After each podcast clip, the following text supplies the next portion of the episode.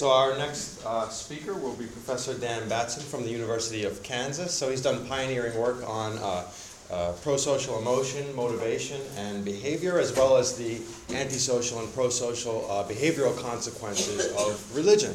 And today he's going to be talking about personal religion, tolerance, and universal compassion. Thanks. Take it away. Yep. Thanks.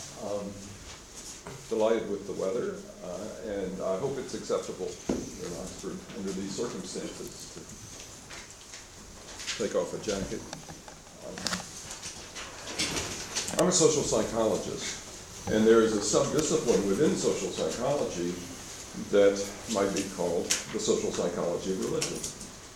And I don't know whether you know, but the central question of that subdiscipline for many years was exactly the question that is the title of this conference, uh, or something very close to it. Uh, the title, as I recall, is something like uh, Does religion lead to tolerance or intolerance? Uh, in fact, I think it's fair to say that that subdiscipline actually emerged in an attempt to answer that question. So there is a literature uh, that, that emergence came in the 1940s. Uh, this is not a new question, as you might imagine. Um, but let me contextualize the question because, as we learned yesterday, it's important to look at things in historical context. Uh, first, the question emerged primarily, and the discipline, subdiscipline emerged in the US uh, in the 1940s uh, and we probably need to take sort of each key component of that does religion lead to tolerance or intolerance and specify what is meant by that in this context. So, first, religion. What the people were thinking about who were asking this question, uh, they were thinking about what I'm calling personal religion. Uh, that is, and, and, I don't mean that people are making up their own religions. The idea is this is religion at, at the level of the individual, what the individual believer believes, does, thinks, feels in the religious domain. Uh, so it's personal religion, but more specifically, they were interested in Christian individuals, those that were related to the Christian church in some way, and specifically white typically middle class U.S. Christians. There also was work, I should say, in Great Britain. There was work in Canada, but those were the main areas where there was attention to this. Uh, so that's, that's what is meant by religion when they're asking this question. Uh, and I will tend to focus then, because that's where the research focuses, on that specific instantiation of personal religion. Um, leads to they were interested in the effects of religion on tolerance or intolerance. Um, the data are almost entirely correlational. So uh, there is that issue. They were aware of that issue, I think, but the assumption was, and I think there's some justification in the assumption, that intolerance probably doesn't produce, or tolerance, produce religion. It's the other way around that it's going to be, but the possibility of additional variables that might affect both certainly remains as an issue. Uh, tolerance, intolerance, they were not thinking of what we have been talking about primarily a sort of ideological tolerance. That's not what they were thinking about. They were thinking about basically whether you would tolerate other people from different outgroups. So uh, it's either liking or antipathy. And there was a concern about two specific issues, I think, in the 40s that produced the discipline. One of the issues, of course, was race in the U.S. Uh, both issues were affected by the Second World War because race became particularly salient as you had uh, issues of trying to integrate fighting units in the Second World War. Um, there's race, and of course, in the U.S., as Walter sort of alluded to yesterday, uh, there is what's called the Bible Belt, which runs across uh, the U.S. pretty much from east to west, particularly the southern half of the country, really. Uh, and that's where religion is strongest. That's where racism is strongest.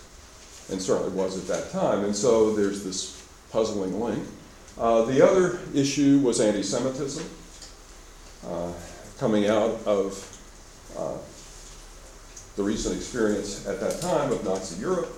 And a number of the people, by no means all, but a number of the people who were involved in this research and were asking this question were refugees, Jewish refugees who had come to the US uh, to escape Nazi Europe.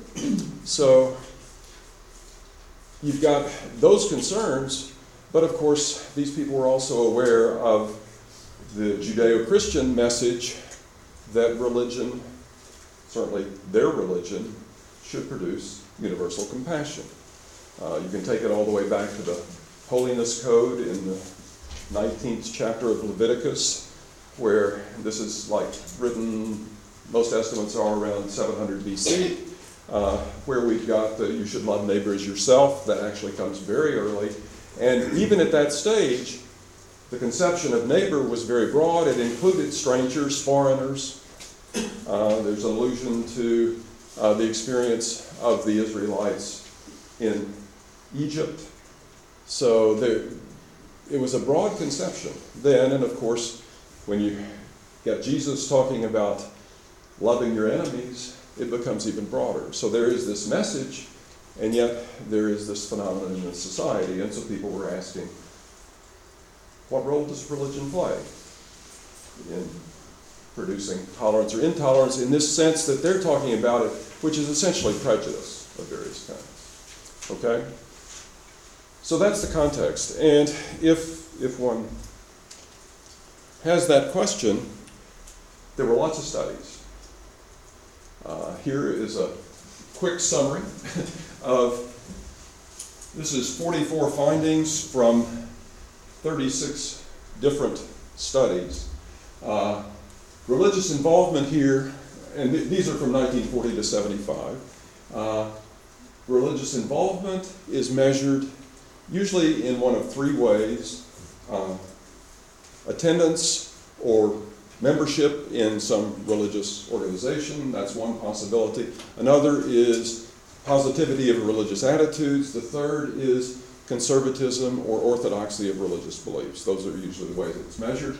We've got, these are the main different measures of prejudice that were used racial prejudice, ethnocentrism, which is simply uh, you know, favoritism of one's own group and dislike of any other groups, whatever, anti-Semitism, uh, prejudice against other minorities. This runs the gamut. This, this is just sort of a, you know, grab bag of what's left. Uh, it can be prejudice against Asians, against Hispanics, nonconformists, socialists, communists, delinquents, criminals, I may have left out a few, but it's, it's just a loose collection. And what you find is it doesn't matter how you're measuring intensity of religious involvement or belief, uh, it doesn't matter how you're measuring prejudice, the effects are extremely strong and consistent. And uh, the association between religious involvement and prejudice is positive. Okay. Uh, the eight that are questionable, that is, non significant effects, most of those are from the northern U.S. The two where it's negative are actually done with adolescents or pre adolescents. Okay. And so when you take those things into consideration, this is not a formal meta analysis. These data don't deserve it because they're, they're really quite messy. But uh, I don't think you need it. It's very clear. And as you might imagine, as these data begin to come in, there was some consternation among religious leaders and among some of the researchers, because many of the researchers working on this were themselves religious. Uh, and this is not what they were looking to find. Okay. But actually, the consternation didn't last long. Um, by 1950, there were people uh, the authoritarian personality research team, a large team, and Gordon Allport primarily, and Allport's work is the best known, and so I'll focus on it, who said, but we've got to take account of how people are religious. I mean, we've talked about differentiating different types of religion in here before. I'm talking about differentiating psychologically, and that's what people were wanting to do at this point.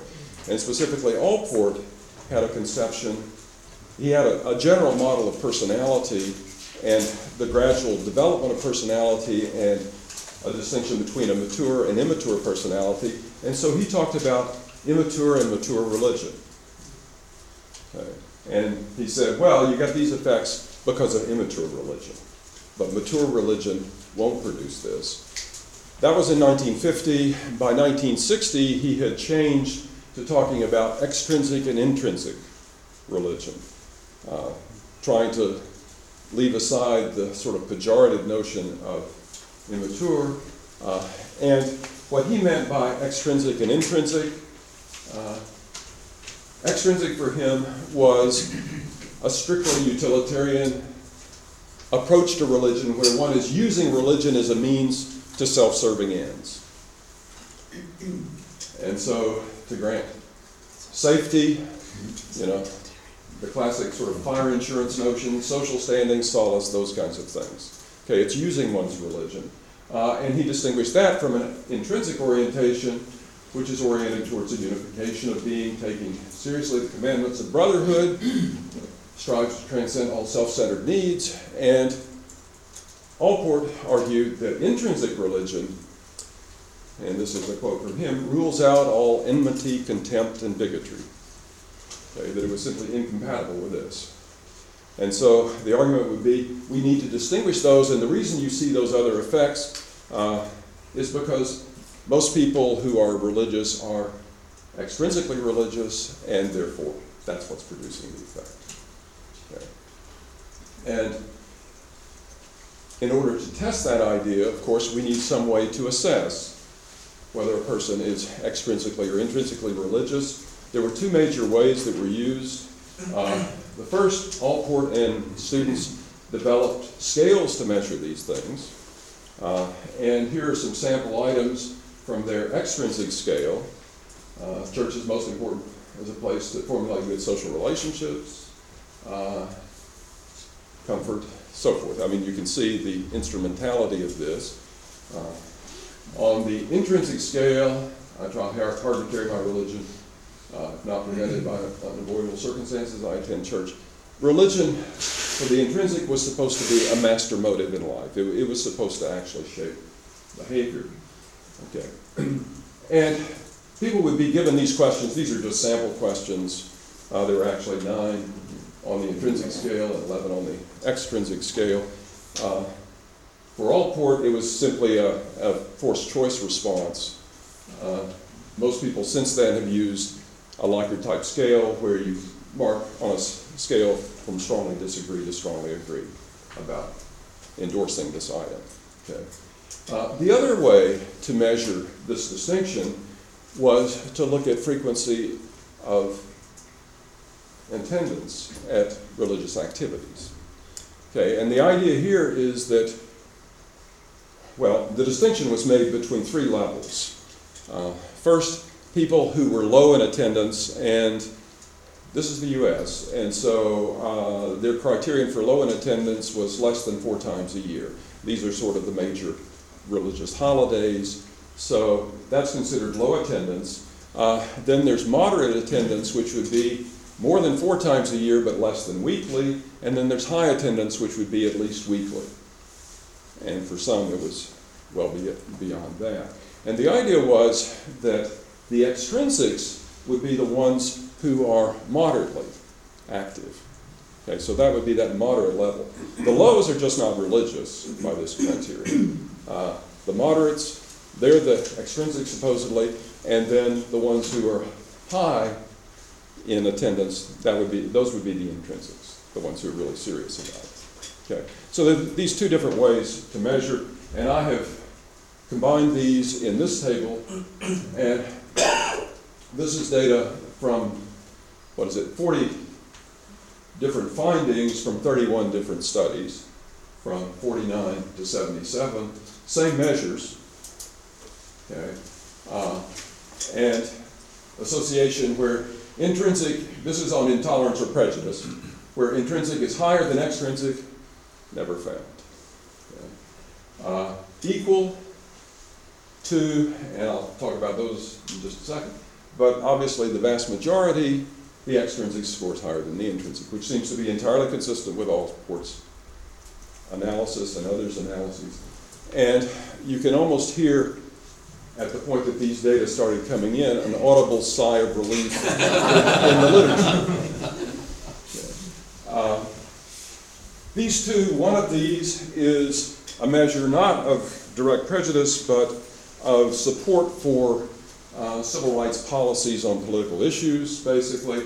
And the other one was measuring racial prejudice in an integrated church in northern Florida and so that's a fairly anomalous situation, that was at the time. So again, the data are extremely strong. Uh, and we're greeted with joy. Um, but I think there's some problems. And the first is that in all of these studies, save one that I can think of, in all of the studies, Prejudice is measured on self report questionnaires. Okay. Well, these questionnaires are not subtle. I mean, none of them asks, Are you a racist bigot?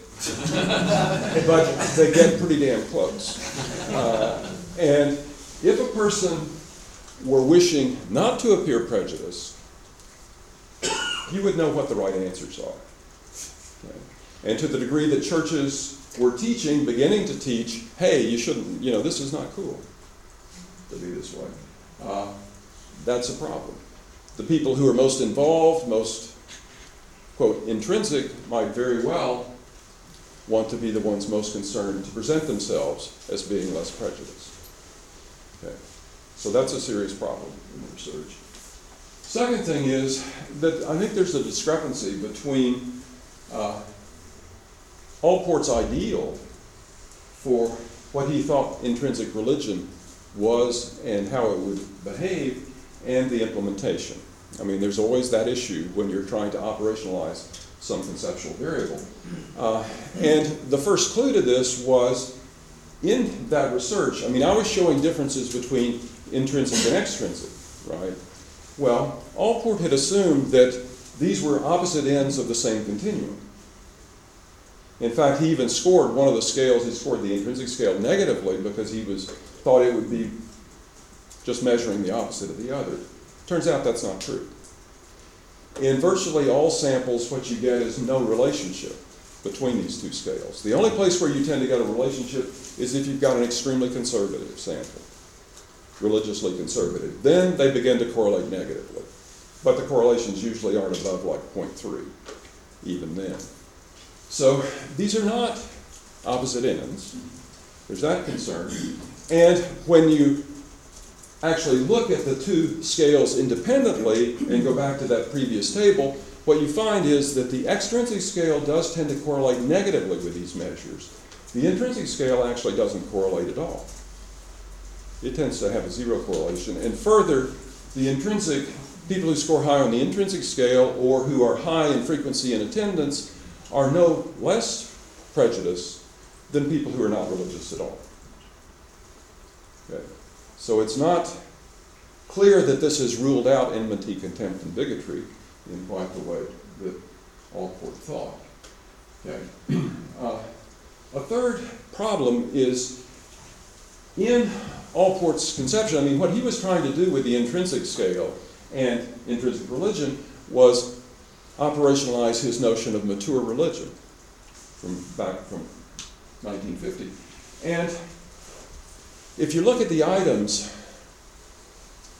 they're ones that you could imagine somebody who had mature religion by his definition. The, person might endorse those items, but so might a person who was essentially a fanatic, uh, a, well, using Eric Hoffer's term, a true believer. You know, someone who had the need to sort of compulsively believe, you would get very high scores from them as well. Uh, and one of the dimensions, or one of the aspects of mature religion for Allport was that a person could be self critical about their religion, that they would value the doubting and reflection process. In his terms, they could be sure but not cocksure. That is, they had to be sure enough to be able to act, but not cocksure. Okay? And so it seemed to me that there was that aspect of his mature religion was not really reflected in his intrinsic scale. And so that led me to try to come up with a third dimension. And actually, I, I should mention, given that the intrinsic and extrinsic tend to be unrelated, I start, I'm viewing these as dimensions, not as types. And so I'm not going to be talking about intrinsic and extrinsic quest. I'm going to be talking about these as dimensions that may be predictive of tolerance or intolerance. Okay. So the quest dimension, uh, the concept at least, is a person who's seeking to face existential questions, for example, personal uh, mortality, meaning of life, in, in their complexity, yet resist clear-cut, pat answers. And so it's facing these existential questions in their complexity, it's viewing doubts as positive, and it's an openness to change, a sense that you haven't got the final answers on religious issues. Okay. So that's the idea. And here are some sample items from the Quest scale. We did develop a scale to try to measure this. Uh, and I hope you can see, however, it attempts at least to reflect those different dimensions. It turns out scores on this scale are basically independent of the other two. We actually have worked with uh, an orthogonal component analysis to create scores on components that are perfectly uncorrelated just to make the inference process clearer, but these tend to be unrelated to each other, the, all three.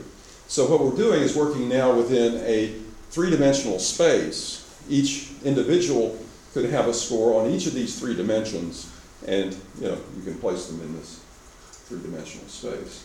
Okay.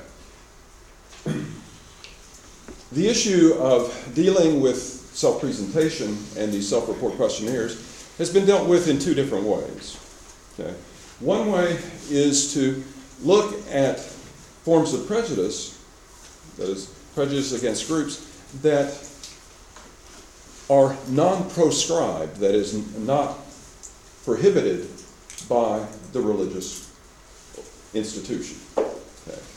Uh, so if we can get something where the, the, the church is not saying, hey, this is not good, for example, prejudice against homosexuals, uh, then we may have something where we can get around the self presentation.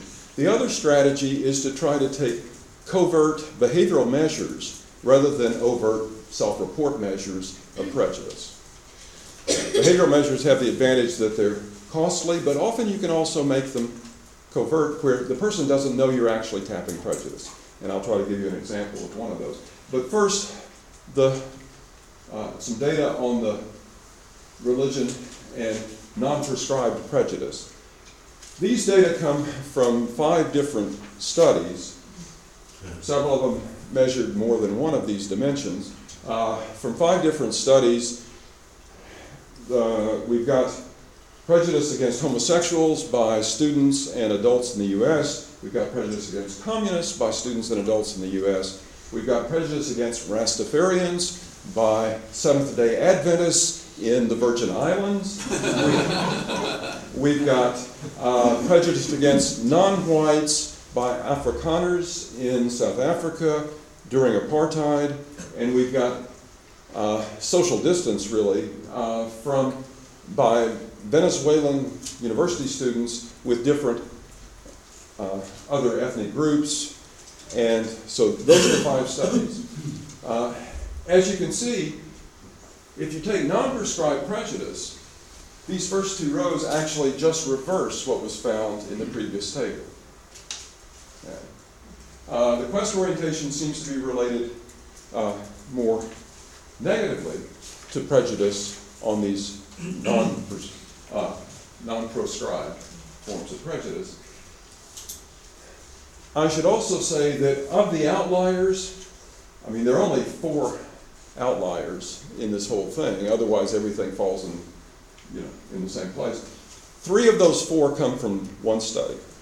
And the one study is the one in Venezuela, where it's the degree to which you would interact, would like to interact with, or the degree of intimacy with outgroups. And the outgroups included uh, US citizens, Canadians, Spaniards. Uh, I'm not clear, sure that this is a very good index of uh, prejudice at that time. Yeah, Jeff, you? How do you know that this isn't just personality type expressing itself in different religious uh, kinds of? You don't. Uh, I mean, again, this is the, the third variable possibility. I mean, we, we've got them responding on these religious items, uh, but there may be, a, I mean, obviously there's a lot that goes into this, and who responds to religion in what way. Uh, and all I would say is that may be grounds for trying to work back and see, okay, what's contributing to this type of religion. So here we sort of flip again and things don't look particularly good for the intrinsic, uh, and actually the extrinsic is washy. The quest looks a little more promising. Uh, the second way, as I said, is to take covert measures. This is a little more detailed. Uh, I need to describe a procedure to you here. And uh, the idea is to try to take an overt measure using what's called an attributional ambiguity technique in this study. Uh, and this is a technique that was de developed by Mel Snyder and colleagues. It's a, a very nifty idea, I think, that they. Uh, and basically, participants were placed in a situation where they thought we were trying to assess reactions to different movies, media, material, and so they had a choice of watching one of two movies. Okay.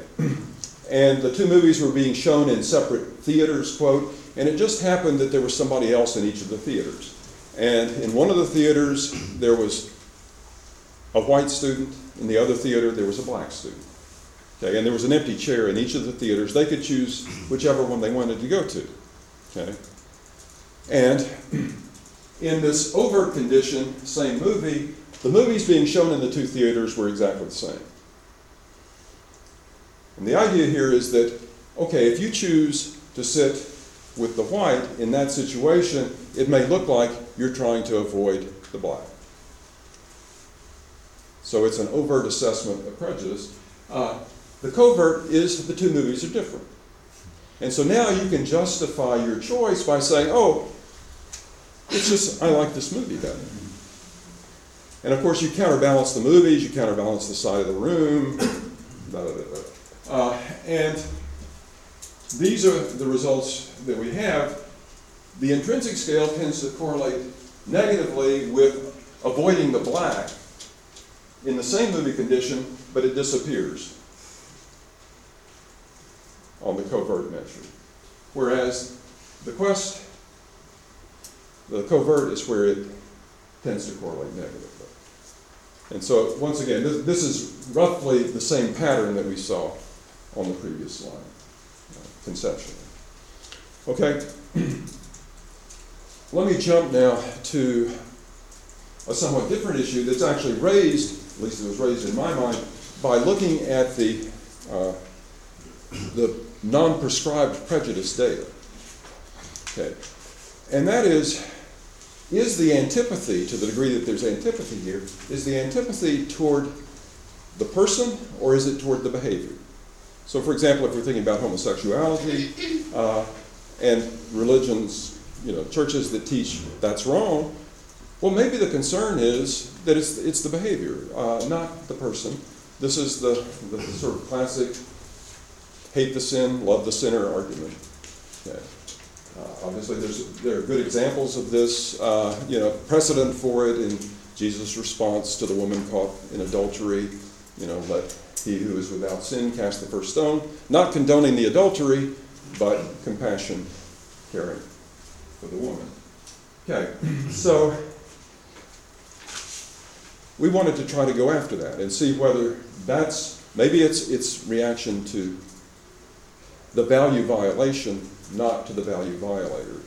And the way we tried to do this is set up a procedure where participants, well, we told them that we were interested in the effects of intimate self-disclosure on uh, performance of tasks that either did or did not have consequences for the discloser.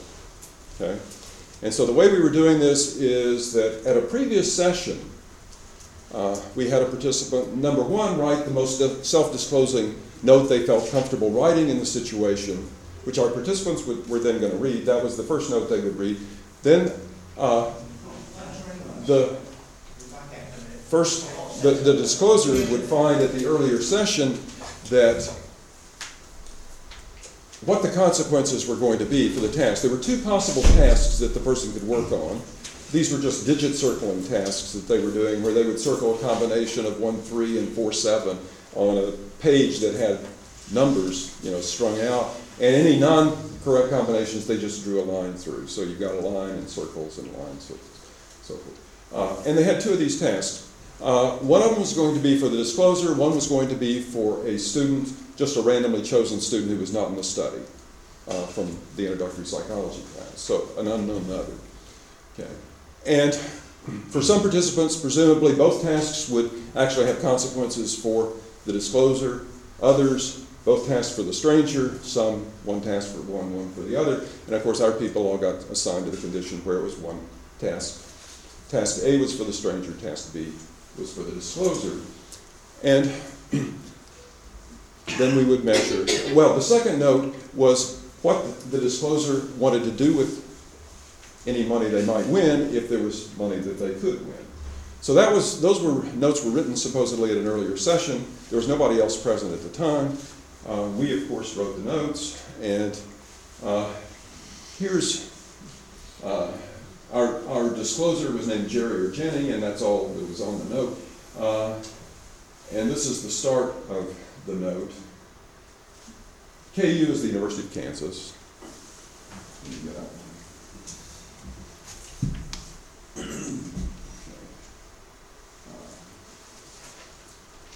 So just sort of standard stuff. Uh, then in one, in one condition, this is what we call the gay condition.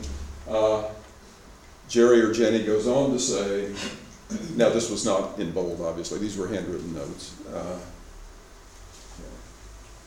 Lawrence is where the University of Kansas is. Uh, okay. And in a non, non-gay condition, you've got exactly the same thing, except the business about being gay was just left out. Okay. So it's either uh, this bit about being gay or not. Okay, so there's that information. After reading that first note, we get measures of perceived similarity and stuff just to check our manipulation. Then the participants are told, and at that point, supposedly, in the procedure, the discloser had been told that one task had consequences for them, and then we get the second note. And the second note in the straight condition, whoops, no, this is just the tail end of the note in the straight condition, sorry. Uh, in, okay, in one, for half of the participants in the gay condition, they read this, that Jerry Jenny wants to go to a gay pride rally in San Francisco with the money, and this would be really great to have money.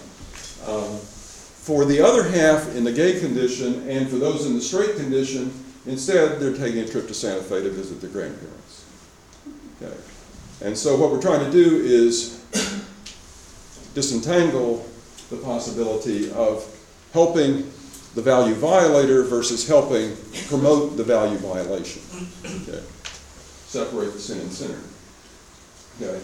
Uh, here are results. This is uh, on, we've done a median split here, and so these are people who are relatively high, above the median on the intrinsic scale. Uh, and I wanted to put this up first. This is just the straight grandparents, which is our sort of baseline condition. Obviously, you see that, uh, oh, I should say what the measure is. It's uh, the mean proportion of correctly circled combinations that help the disclosure. So we take just the total number of correct combina uh, combinations on both tasks and simply take the proportion that's for the discloser. And not surprisingly, this is high. I mean, 0.5 would be helping each equally. But self-disclosure, disclosure tends to lead to liking, uh, and, you know, you know about this person, you know they have a specific need. So it's not too surprising that this is relatively high. What's more interesting is what happens in the other two conditions. Both of these are significantly lower than in the straight grandparents. And the important effect is that it's not just when the gay person wants to go to a rally. Even if the gay person simply wants to go visit grandparents, there's a significant decrease. Okay. Uh, for those low, you don't, well, you get the decrease with the rally, but not with the grandparents. These are low on the intrinsic scale. This is what it looks like for the Quest scale. Uh, and you see that they don't differentiate when it's grandparents or when it's the rally even. Now that raises the possibility that maybe people who score uh, high on the Quest scale, maybe this is not a value violation for them. I mean, because they're, they're willing to promote going to the rally as well as going to the grandparents. And so we did a follow-up study, and here uh, we've got a different form of, of what we're calling the intolerance condition. We assumed that if they were anti-gay, that should violate the values of a person who scores high on the Quest dimension. Uh, and we've got that, oops, juxtapose, this is just leaving that information out. Uh, then we've got someone, instead of going to the gay pride rally, we created an organization called Stand Up Straight. Uh, and so they were going to a Stand Up Straight rally in Santa Fe versus going to visit grandparents. Okay, so it's conceptually the same thing, except we've turned it into an anti. Uh, and here's what you find for the Quest dimension there. Uh, they're still willing to help the intolerant person go visit grandparents, but not, decidedly not, to go to the rally. Okay, uh, at that point, we, I thought this was pretty interesting. Uh, Goldfried and Miner, who were in Australia, were less impressed by this. They felt that, well, the problem is that maybe this doesn't really violate the values of people who score high on the quest orientation because, of course, their values, I mean, the quest orientation is about religious tolerance. And so it should be in the religious domain. Uh, despite the fact that clearly the people high on the quest dimension don't seem to be particularly in favor of supporting this. Uh, but anyway, they did a study. Oh, sorry, that, that was uh, for the intrinsic scale. It turns out the intrinsics uh, are, those who score high on the intrinsic scale are less willing to help with the rally, but they're also significantly less willing to help the intolerant, the, the anti-gay person. They, they seem to be sort of all purpose. Uh, discriminators a bit. Uh, yeah. But what Goldfried and Miner did was they tried to create a fundamentalist. And so that, that was, there's that condition versus the one where there's not that information. And then on the second note, what they had is involved in a Fred Nile project. Those of you who are from Australia may know who Fred Nile is. The squad of tourists. Yeah, right. Uh, and I think a political figure as well as religious, is Yes. that right? Um, but anyway, they're trying to stop a shopping center, uh, and the alternative is a friend having a dinner party and trying to raise money for the dinner party. So, you know, conceptually, it's the same sort of thing. And what they find is that for people high in the quest orientation, there is a significant drop. And so they say, ah, the quest orientation is not associated with universal compassion, in fact, but if you do it right, it's associated. You know, if you get them in their domain where they care, uh, they are as limited in their compassion as people who score high on the intrinsic scale. Uh, I think there are a couple problems with, not surprisingly. I mean, the, you know, the, the devil is always in the details in research like this. Uh, they didn't use the quest scale that we have used or developed. They instead used a quest scale that was developed by Ullman and Hunsberger, And the problem with the Altemeyer and Hunsberger, it was an attempt to do a balanced quest scale with equally balanced positive and negative items, which is in general a good thing to do, but it turns out in practice it's a very difficult thing to do. And basically what they ended up doing, I think, Altemeyer and Hunsberger, is developing an anti-fundamentalism scale. I mean, their quest scale correlates minus 0.8 with their fundamentalism scale. And that's as good as the internal consistency reliabilities of the scales. So they're measuring the same thing. Uh, their quest scale correlates 0.5 with the original quest scale. So I think that's a problem. Uh, also, their sample was not screened for religious background or interest in religion, and that's typically done. These, these questionnaires were developed to be used with Christian samples. Okay, and they used them, their sample included uh, 52 Christians, 12, I think, who were from other religions, and 22 or something like that who were non religious. Okay. Uh, and I think that's a problem. We normally screen for interest. So we did, redid their study, uh, trying to use their material as much as possible. Uh, so this was done at the University of Kansas again, uh, but we used, used their description of the person's beliefs, and that's the control condition. And so we created an organization. We didn't have Fred Nile. Uh, we, we used an organization called God's Truth. Uh, the truth, the only truth about religion, and grandparents again. Okay. Uh, and what we found using the standard quest scale is that, in fact, the quest orientation, these people were perfectly willing to help this person visit grandparents, but less so to the God's truth rather. Okay, enough data. Let me just briefly talk about a distinction that sort of comes out of these data, I think, between tolerance, uh, intolerance of, tolerance of, or facilitation of intolerance. Because what we've got is intolerant targets here now, and how does one treat an intolerant target, which I think is an interesting puzzle. And what we've got is uh, the issue of failure to help the intolerant person versus failure to promote the intolerance. Uh, and I wonder, this is in relation to issues that were raised in the background paper, whether intolerance qualifies as unjustifiable harm. That is, somebody is intolerant, that's unjustifiable, uh, and so therefore is a criterion for justifiable intolerance. Uh, should we encourage intolerance of the intolerant or of intolerance? And it leads to what has sometimes been called Morgan's paradox. Morgan was a former president of Antioch College in the U.S., and uh, it's, a, it's an interesting conundrum uh, that tolerance is tolerant of intolerance, it fears being destroyed.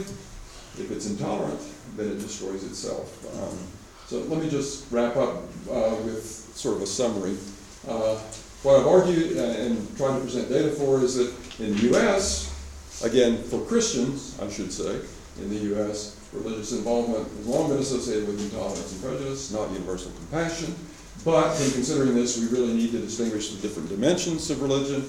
We also need to assess non-proscribed as well as proscribed prejudices and use covert as well as overt measures. And when we do that, the extrinsic, that is, using religion as a means to other ends, dimension related to increased prejudice, but only when the prejudice is proscribed. No relation when it's non-proscribed. And it's also true when it's covert. Uh, intrinsic end dimensions related to, actually, I probably, rather than decreased, I should say no relationship to prejudice. That would be a more accurate statement. Uh, only on overt measures related to increased prejudice when it's not proscribed. And the quest dimension seems to be related to decreased prejudice, even on covert measures when prejudice e- either proscribed or non-proscribed. And it may, and I emphasize the may, it's, this is by no means certain, be related to universal compassion. Now, how much this generalizes, obviously, I don't know. So, let me stop.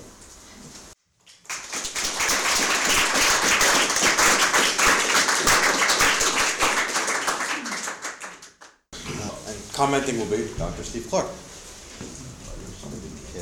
I'll try and keep this uh, brief so we can both maximise time for discussions and stick to our uh, increasingly tight schedule.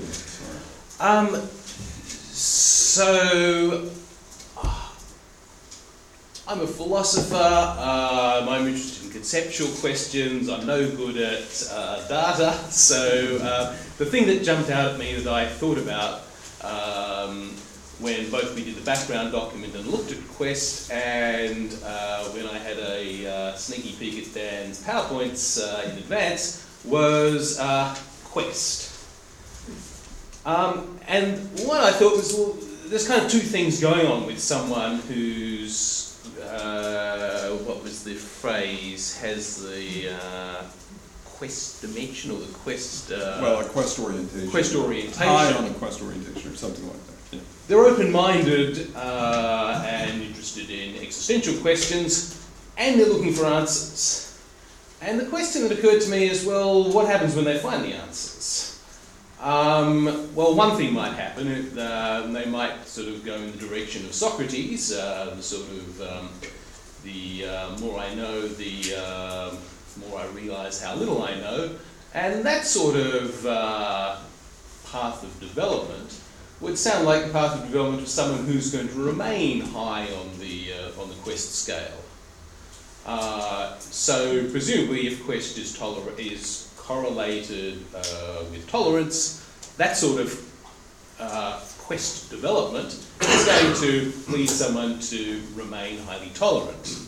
But there seems to be another possibility, and I mean, maybe there's some data there that you point us to uh, about what happens, but it seems that you start asking the existential questions, and then you come to some answers. And uh, the answers might be quite definitive answers, and you might no longer be asking yourself existential questions, and you might no longer have the same um, drive to open mindedness and therefore tolerance. That seems to be another possibility.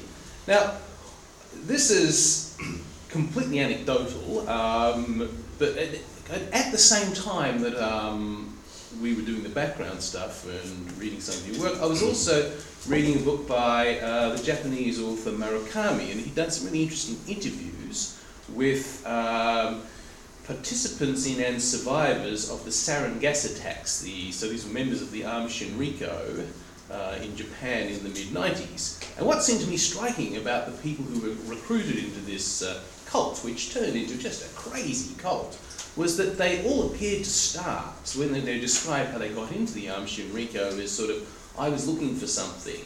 You know, I didn't know what it was. I tried this religion, I tried this religion, it didn't seem quite right. But um, the charismatic figure who led the Aum Shinrikyo seemed to get them in. So that seems to be uh, a case in point of perhaps people who were starting as tolerant questers and then became, uh, I imagine, highly intolerant. Perhaps they weren't intolerant, but then we need an explanation of why they saw fit to try and commit mass murder in the Japanese subway.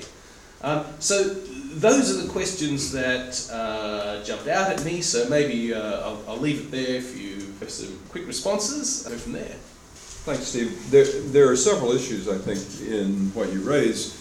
One of them it, that I'll just comment on briefly is a general issue of if there are these three different dimensions, and people have trouble thinking about these as dimensions, it seems they really want to type people uh, into being extrinsic, intrinsic, or quest.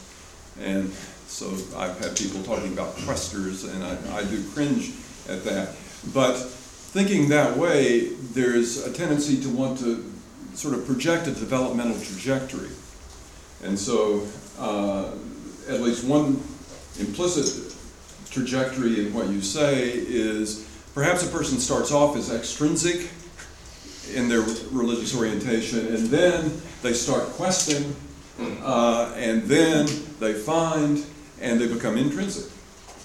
And that's, that's a possible developmental sequence that, uh, that has been suggested in the literature, and I think is, is suggested by one of your uh, scenarios. Other people have said, no, uh, the order is intrinsic, uh, ex, sorry, extrinsic, intrinsic quest. long story short, I think we've gone through almost every permutation, and, and this is all speculation, uh, nobody knows. Um, because it would take developmental studies, you know, longitudinal studies to really answer that, and we don't have those data. I, I would love to have the data. Um, I think perhaps a key element in whether the questing is of the type that's likely to lead to quick closure uh, versus an opening to a process uh, is that aspect of, of the quest dimension that is viewing doubts as positive. I mean, I would think that your person who is looking for the answers and gloms onto something fairly quickly and firmly is not viewing doubts as positive. This is, uh, you know, this is a problem. They are looking for something to solve a problem and they want a quick solution. Uh, At least in thinking about the quest dimension, one aspect i- that I have, or, or one example, I guess would be the best way to say it, that, that I have thought of is Gandhi talks about his experiments with truth. And it seems to be an ongoing process. And so I would expect this quest orientation to be more ongoing. You know, uh, if it's, if it's a, if, if the person is actually truly in, involved in a quest. But the other possibilities are there and, and we just don't know, so.